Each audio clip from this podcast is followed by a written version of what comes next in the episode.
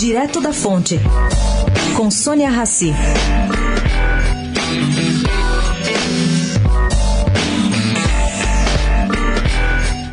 A equipe do ator Cano Reeves e do diretor Carly Lynch conseguiu. A prefeitura autorizou o fechamento nesse domingo de quatro quarteirões da Avenida Paulista para a filmagem da cena final da série Conquest.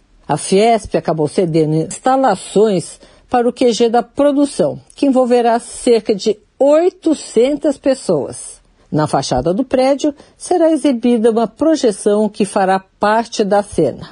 Sônia Raci, direto da fonte, para a Rádio Eldorado.